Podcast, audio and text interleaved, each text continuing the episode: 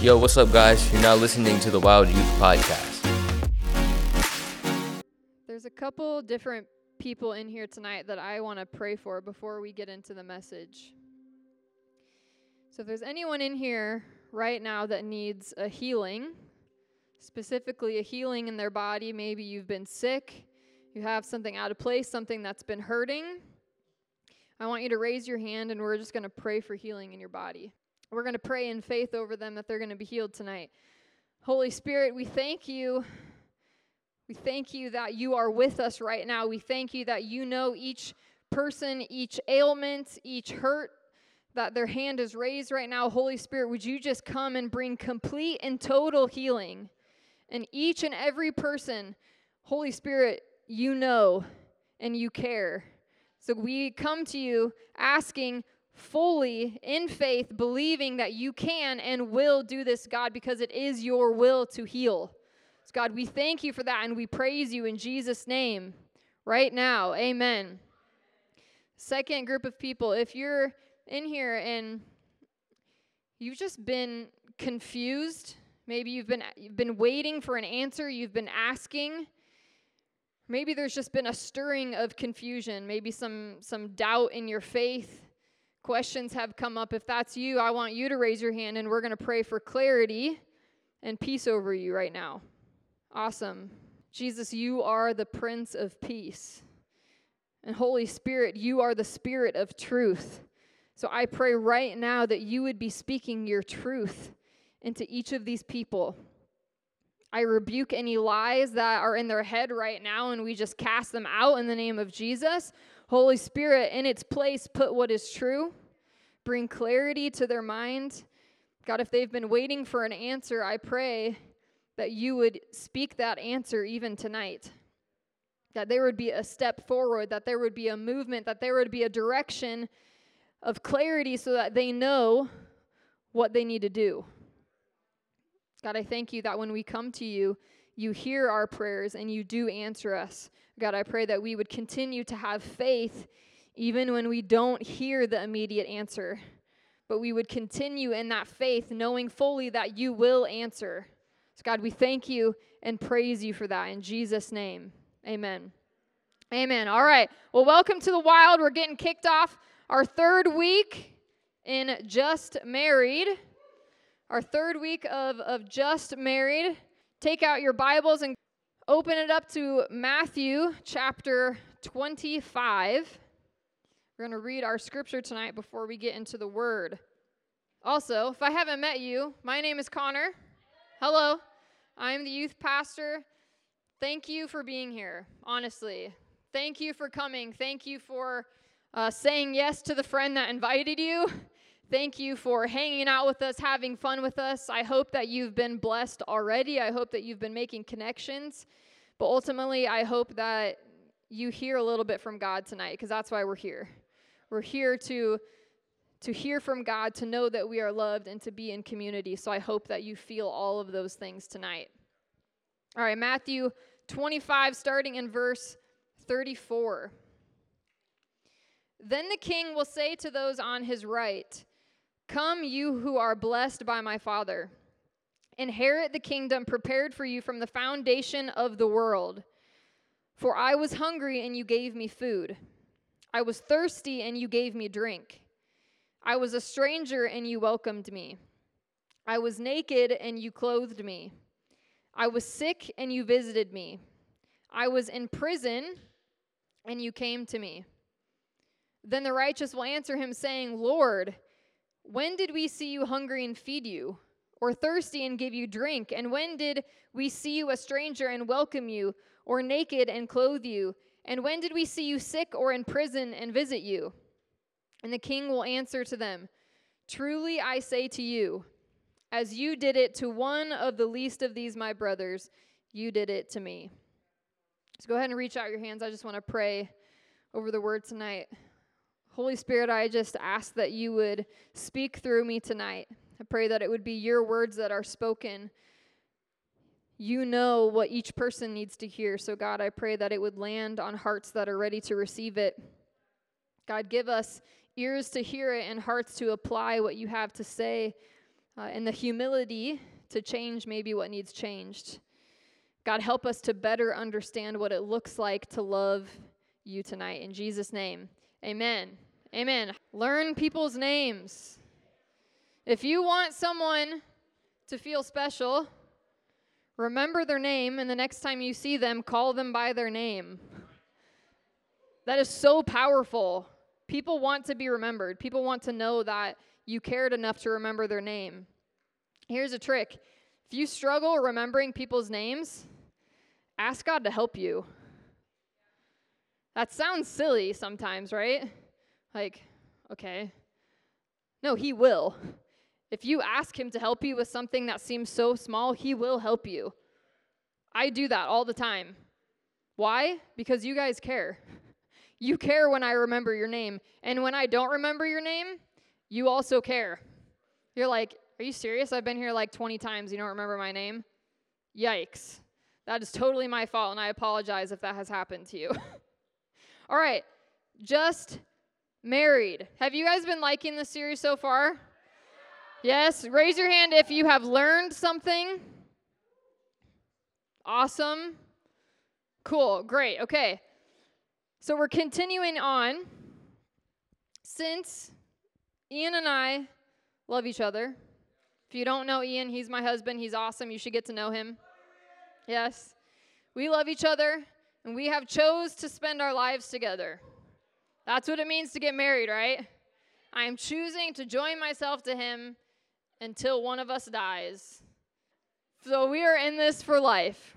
There's no getting out of it. And because of that, I make it my goal to care about what Ian cares about. I make it my goal to care about the things that he cares about. Now, not everything will or should become a passion of mine just because it's a passion of Ian's, but I should at least take interest in it. So, the title of my message tonight is Take Interest. Take Interest. So, something I knew going into our marriage that I would have to take interest in for Ian was role playing games. If you know anything about Ian, you know that he loves role playing games. I knew nothing about that before knowing Ian, like nothing at all. But I knew that I would have to, to care at least a little bit about that. And for one, it was something that took a lot of time. So I also knew that if I wanted to spend time with Ian, I needed to be where Ian was. So if he was playing a game, I needed to be around him. But secondly, it was and is something that he is really passionate about. And so, of course, I wanted to know more. It was a part of who he is, it is a part of who he is. And so I wanted to know more. And it started with me simply listening and learning from him. There's a lot to learn.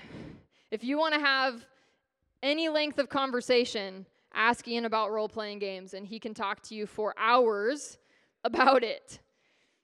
So I started just by listening. And then I would sit in on a few games. I would go and just observe what happened. I would watch him as he orchestrated this whole game. And eventually I started playing with him, right? It was this progression of me becoming more and more interested. And the longer I took interest, the more I began to understand what he loves about it, but I also began to better understand Ian and who he is. And we should all be striving to do this in marriage. For those of you in the room that are married, do this in your marriage. Care about what they care about. For those of you in the room who aren't married, which is most of you, put this in your back pocket and remember it for when you do get married. Care about what they care about. But on the flip side of that, since you aren't married, if there is something that you have zero interest in and you do not want to have interest in, pray about it and tell God that you do not want that in your spouse. For instance, I do not care about sports. I know it's brutal. Like, if you invite me to your game, I will come. I will watch you because I care about you. I don't necessarily care about what you're doing, but I care about you. Mostly, I don't care about NFL, I don't care about college sports, whatever, all of that stuff. So I legitimately prayed to God and said, God, do not let my husband care about sports because I don't want to take my time learning about sports. And you know what? Ian doesn't care about sports. Praise God. Come on, praise God for me. Thank you. Pray for your future spouse and pray specific prayers. God hears them and He cares about them. Let's say, as you get into that marriage, though, and your spouse does have something that you do struggle to care about, still pray about it. Ask God to soften your heart. Ask Him to help you find enjoyment in their passions. You aren't asking to suddenly become the same person, right? We already talked about this. I don't have to have the exact same passion that Ian does, but I should at least want to care about it. And this should be a continual prayer in our marriage. God, help me to see and care about the things that they care about. Because as we grow, we become passionate about more and more things. As we grow, we start to take interest in more and more things. And so I'm continually asking God to help me see and care about the things that Ian cares about. The question I have is Have you ever prayed to care about what God cares about? See, a common prayer that's similar to this, you've probably heard this before, is God, break my heart for what breaks yours. Have you heard that before? Okay. So it comes from the song called Hosanna. Such a great song. It says, Heal my heart and make it clean. Open up my eyes to the things unseen. Show me how to love like you have loved me. Break my heart for what breaks yours, everything I am for your kingdom's cause. If you want a dangerous prayer, pray, God, break my heart for what breaks yours if you want to get emotionally wrecked, that's what you're going to pray. Because it won't take long for your heart to start to break. It's not going to take long for you to begin to take interest in needy people. So, point number one tonight God cares about people. And so we need to care about people, specifically the needy people. Sounds fun, right? We have such a negative connotation to the word needy. But really, what that means is people in need. All of us have some kind of need, whether that be emotional, physical, or spiritual. We all have some kind of need. We're saying, God, show me the people who everyone else overlooks. Show me the people who everyone else ignores. Show me the people without homes, Show me the people who are misunderstood, the people who hate themselves, the people who need a warm meal. Show me the people that need gloves or socks on their feet. Show me the people who've been mistreated, the people who have never known human love. And now that I see them, God, what can I do to help them? The first step, yes, is seeing the people. We need to have eyes to see them. But then let's take it a step further and say, God, what can I do with that? What do you want me to do for the people that I now see. God cares about people. And the least that we can do is take interest in them. The very least that we can do is take interest in them. We, not, we might not become passionate about every type of needy person, right? I just listed a whole bunch. I'm not saying that all of us need to go 100% on every type of person because we're going to get worn out. We're going to get tired and we're not all designed to care for every type of person. That's why we make up the church. That's why God has made each of us unique and different to care for different types of people. But for me, that's you guys. You guys are my needy people. Right? You guys have a need. I'm not calling you needy, although some of you are. You all have a need, and I'm passionate about you which is what led me here. Who are you passionate about? And where is your passion going to lead you? And we always talk about, you know, when you graduate high school, what are you going to do with your life? Yes, think about that, but you can care for people now. So start identifying the people that you're passionate about and then ask God, God, what can I do now? How can I help the people in my school? How can I help my friends? How can I help the homeless people? Whoever that is for you, ask Him, God, what can I do? And as you ask God to break your heart for what breaks His, you also are going to begin to take interest in sin. I'm not taking interest as in finding more ways to sin. No, no, no. that is not what I said. But we're taking interest as in seeing the sin that's already in our life and how do we get rid of it? Because sin breaks God's heart. This is the prayer that you should have all been encouraged to pray a few weeks ago. Search me, O God, and know my heart. Test me and know my anxious thoughts. Point out anything in me that offends you, because that's sin. Sin is something that offends God. And lead me along the path of everlasting life. God, show me the sin that's hurting me. Show me the sin that's hurting my relationships. God, I want to know. This is also a dangerous prayer. So it doesn't feel good, right? It doesn't feel good to have the bad things about us pointed out, the things that we need to work on, but how are we going to grow if we don't ask? How are we going to grow if we're not critiqued? Knowing that sin breaks God's heart, that fact alone should compel us to change. See, in my marriage, when Ian hurts, I hurt.